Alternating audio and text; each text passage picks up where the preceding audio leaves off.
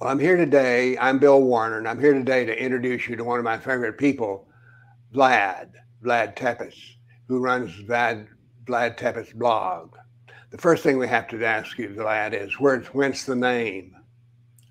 Okay, so when I first um, started blogging, um, there was it was because of the inspiration of people like yourself and Ned May over at Gates of Vienna and Robert Spencer and a few other people who I, I thought were were saying very important things and that were were being heavily suppressed. And so I was looking around for I was thinking of a website name and I started at this point I was learning about all these great European heroes throughout history who had defended their countries from Islamic invasion and conquest. Uh, people like uh, Charles Martel, Charles the Hammer Martel in France, and uh, Holger Dansk in Denmark, and a whole bunch of other famous historical warriors who'd gathered armies together and managed to defend their nation, their people, their culture um, from Islamic invasion and, and, subsequent slavery, so on and so on. And uh, the only one that wasn't taken was Vlad Tepes. So I thought it was kind of moderately funny as well as poignant because. Um, of course, Vlad Tepes is this this this British novelist um, came along and decided to take this guy and make him into a monster, which we all know as Dracula. And of course, Dracula was because in Romanian, his father belonged to the Order of the Dragon, and that's uh, Draculia became Dracula.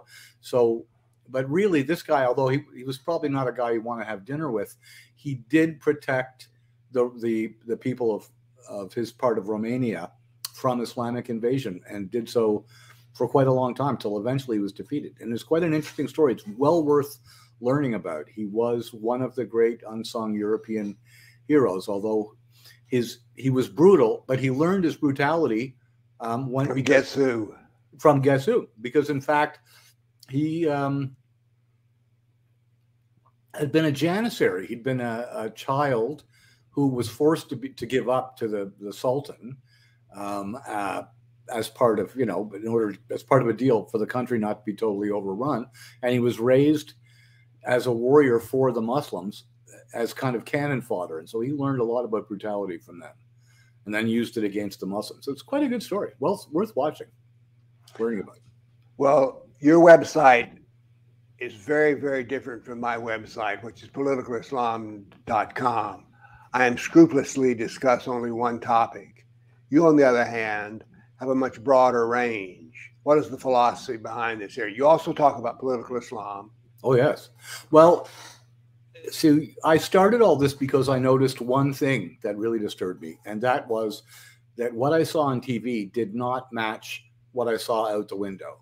And increasingly, the difference between window and TV was becoming more and more disparate, right? And uh, so the more I'd look into things too, the more I'd realize that there was a set of narratives being created by the media, which was intended to create an outcome rather than inform people so they could make their own um, best choices. I think those are those people who made some people who followed the vaccine issue may have noticed something similar that there's a you don't get those long side effect um, notices at the end of anything that's discussing the vaccine, right?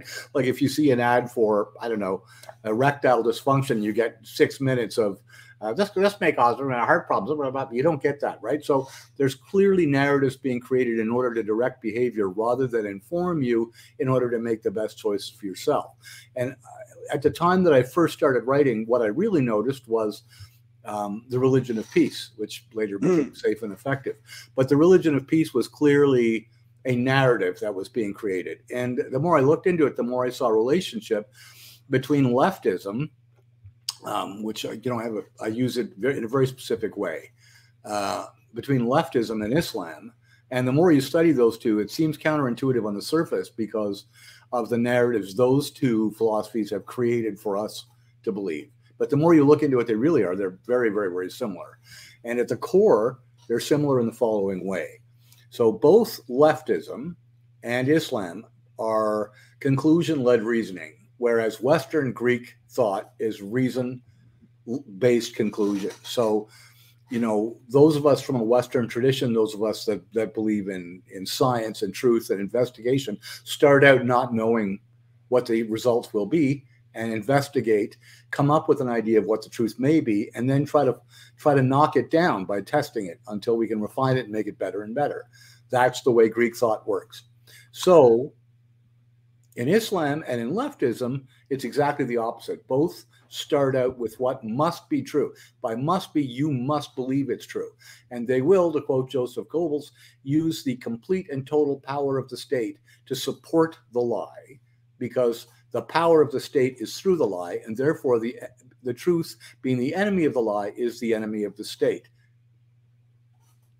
I agree with you completely. One of the things that came from my study of Islam was when I finally realized everybody tries to deal with and resolve the contradictions.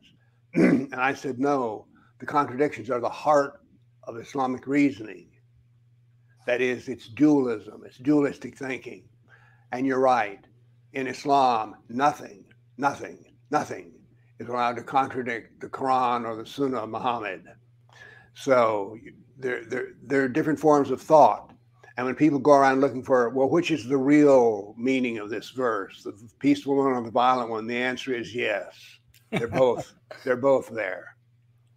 Well, yes, exactly. And you know, I've learned a great deal from you about that, and uh, many other great thinkers. And uh, again, also a source on leftism, which is really elucidating, is uh, Stephen Coughlin. His site is Unconstrained Analytics, and um, I haven't been able to read all that he's written, but one paper which is extraordinary is called um, "Re-remembering the Misremembered Left," uh, which is an extraordinary document which explains leftism in much the same way that you would explain Islam. And uh, again, you won't see much daylight between them. So um, I think I think between these two doctrines, you can see a lot of the problems in the world right now.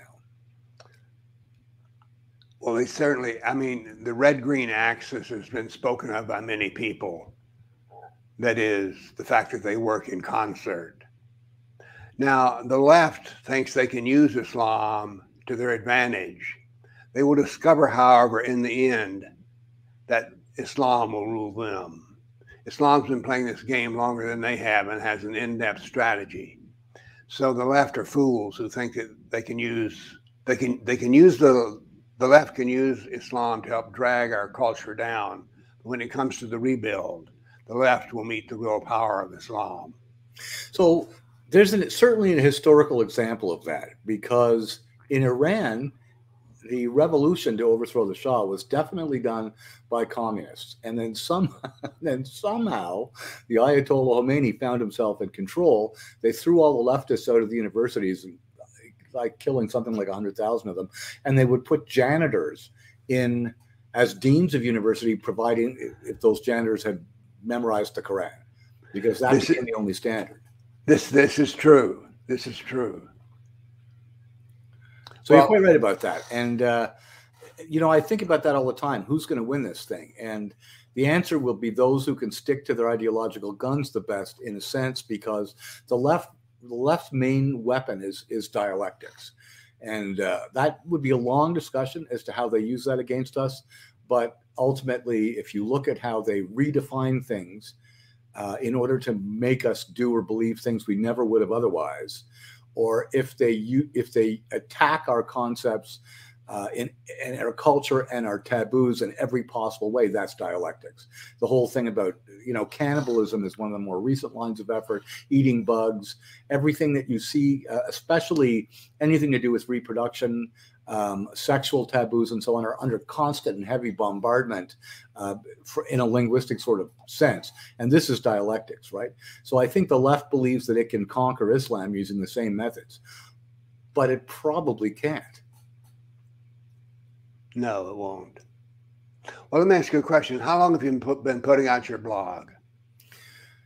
I think it's got to be getting close to 15 years now. Yeah, I think About it's the same as mine. Yeah. Well, yours is a little older, I think, but I, I got in there pretty early because it was disturbing to me how what was obviously true and people like yourself were pointing out were obviously true was being suppressed and distorted in manners which I'd never seen in the West, but I'd read about or heard about in the Soviet Union. So I, I, I jumped on, I recognized the, the, importance of this and, and tried to support your efforts and, uh, and Gates of Vienna, as I say, and Robert Spencer's and many, many other great people.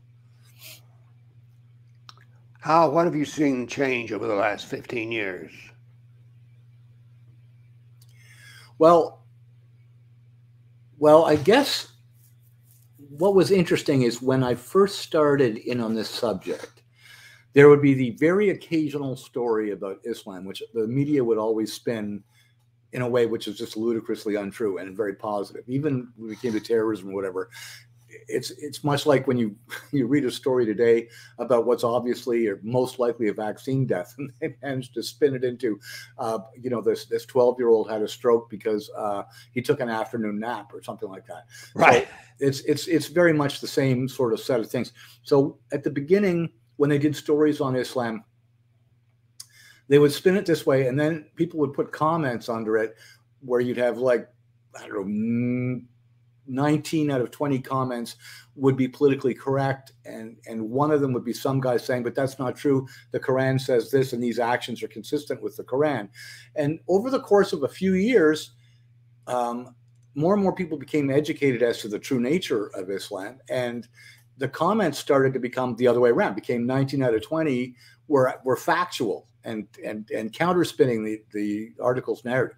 And the 1 in 20 would be obviously shilling and politically correct. And then of course what was interesting is they just stopped allowing comments right? Or in the case of canada's communist state broadcaster cbc which is it's not and i got to disagree with with president trump here. It's not fake news. It's enemy propaganda. It's way too well thought out way too consistent in the way they handle certain issues to be fake news. Fake news would be would be Elvis Presley had an alien baby.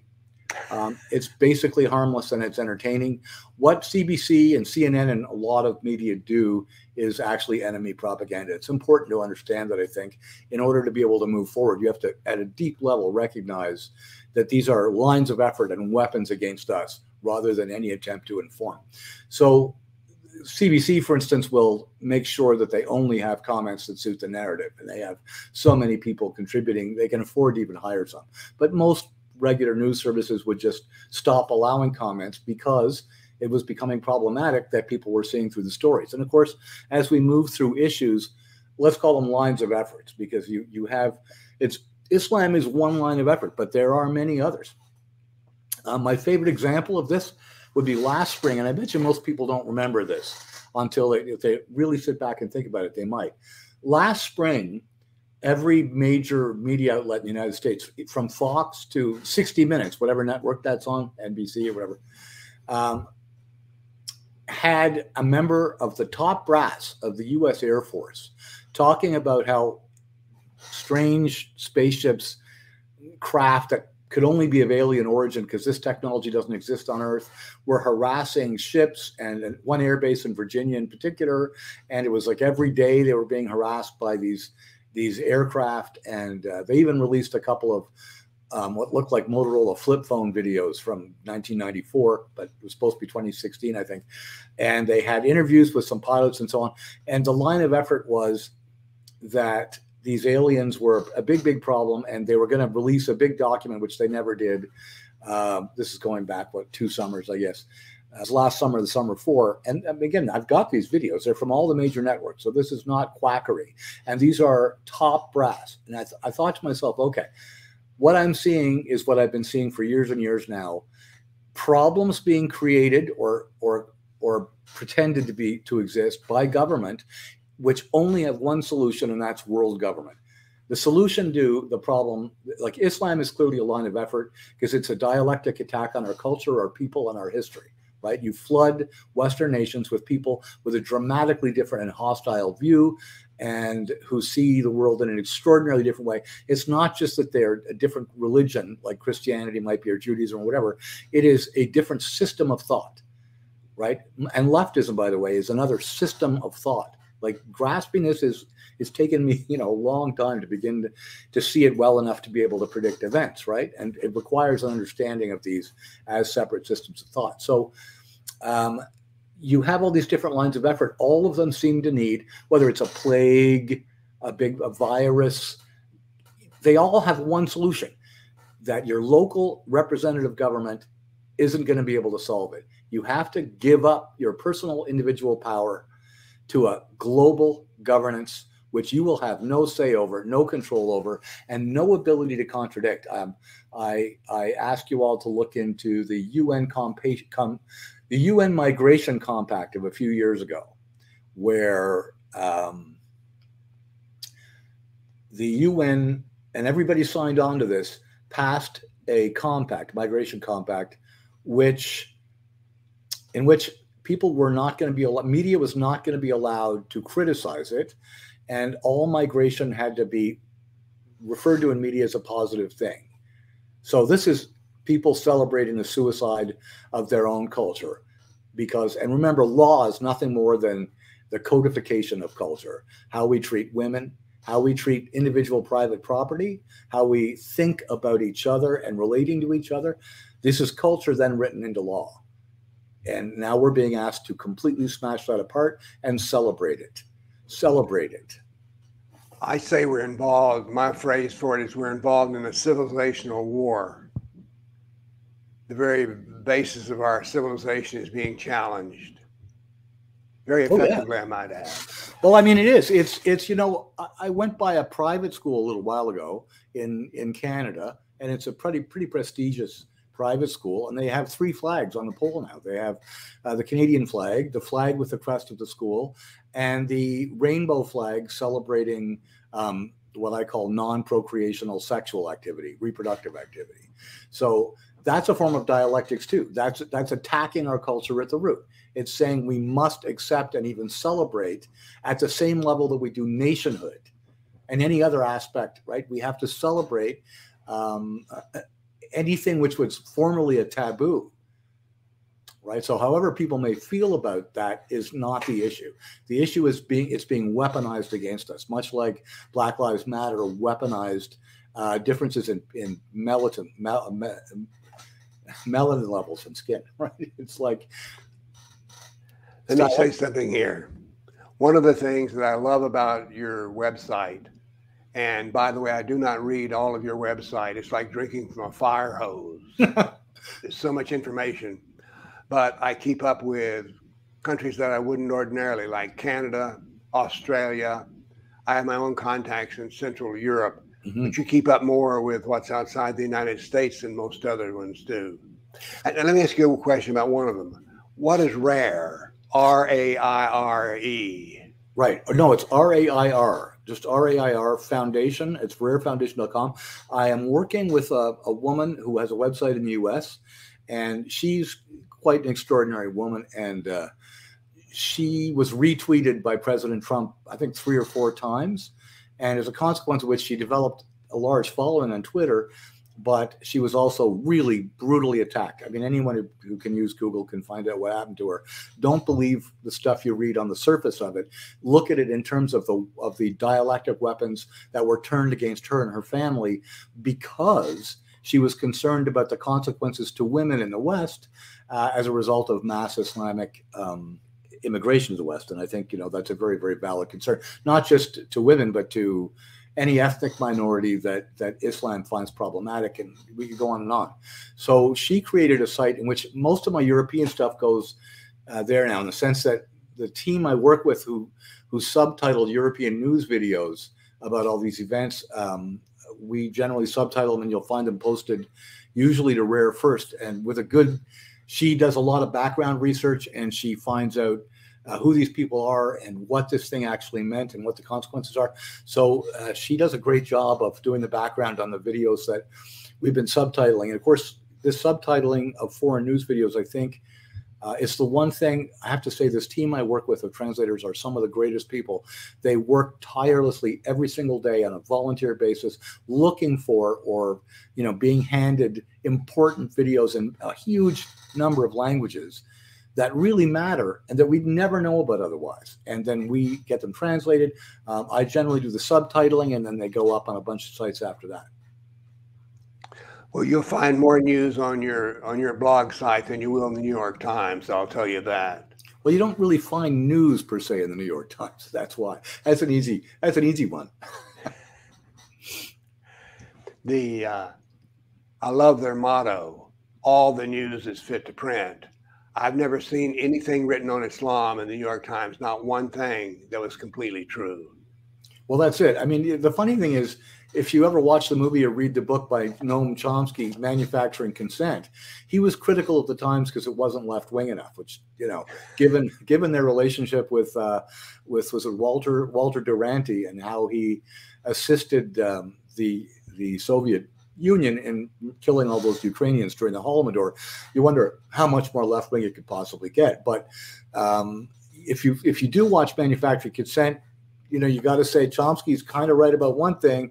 The New York Times is extremely selective about how it uh, what it chooses to print and how it chooses to print and for the reasons it chooses to print it. It's just that it's the other way. It's because it's too it's too left biased, not too right biased. But yeah, it's it's it's kind of ironic.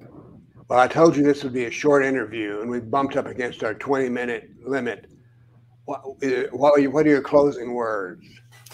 I think I think the most important thing to do is to try to understand uh, that we are the, the targets of weapons and tactics that have been developed for about 100 years. I mean, I recognize Islam is 1400 years old, um, but the, the joint efforts of, you know, I think the earliest reference I have is a letter from a member of the French parliament that dates back to, I think it's 1920 something. It's on my site somewhere.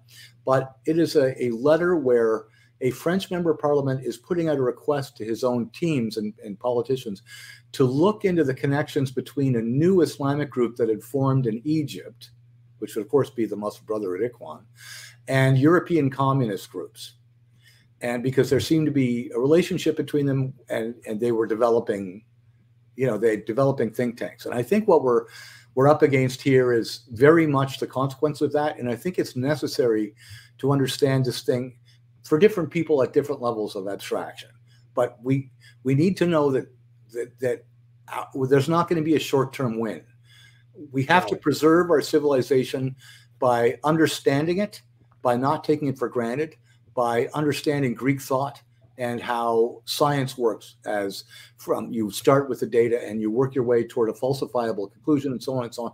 I mean, I don't want to go through deeply too deeply into all of that, but it's almost like at, at the end of the book, uh, Fahrenheit 451 or 459, and I can't remember names or, or, or numbers, but the end of that book, um, what happened was all the people who had woken up from the dystopia they were living in were were memorizing books and they would go live in the woods and be that book and then they would burn the book themselves because the problem wasn't the book or burning books. The problem was burning and destroying the ideas. We must do what they did. We must preserve the ideas the culture the the history of our peoples and our understandings so that when we figure out how to fight back and win this thing we have something to to replace this uh, leftist Islamic dystopia being imposed on us.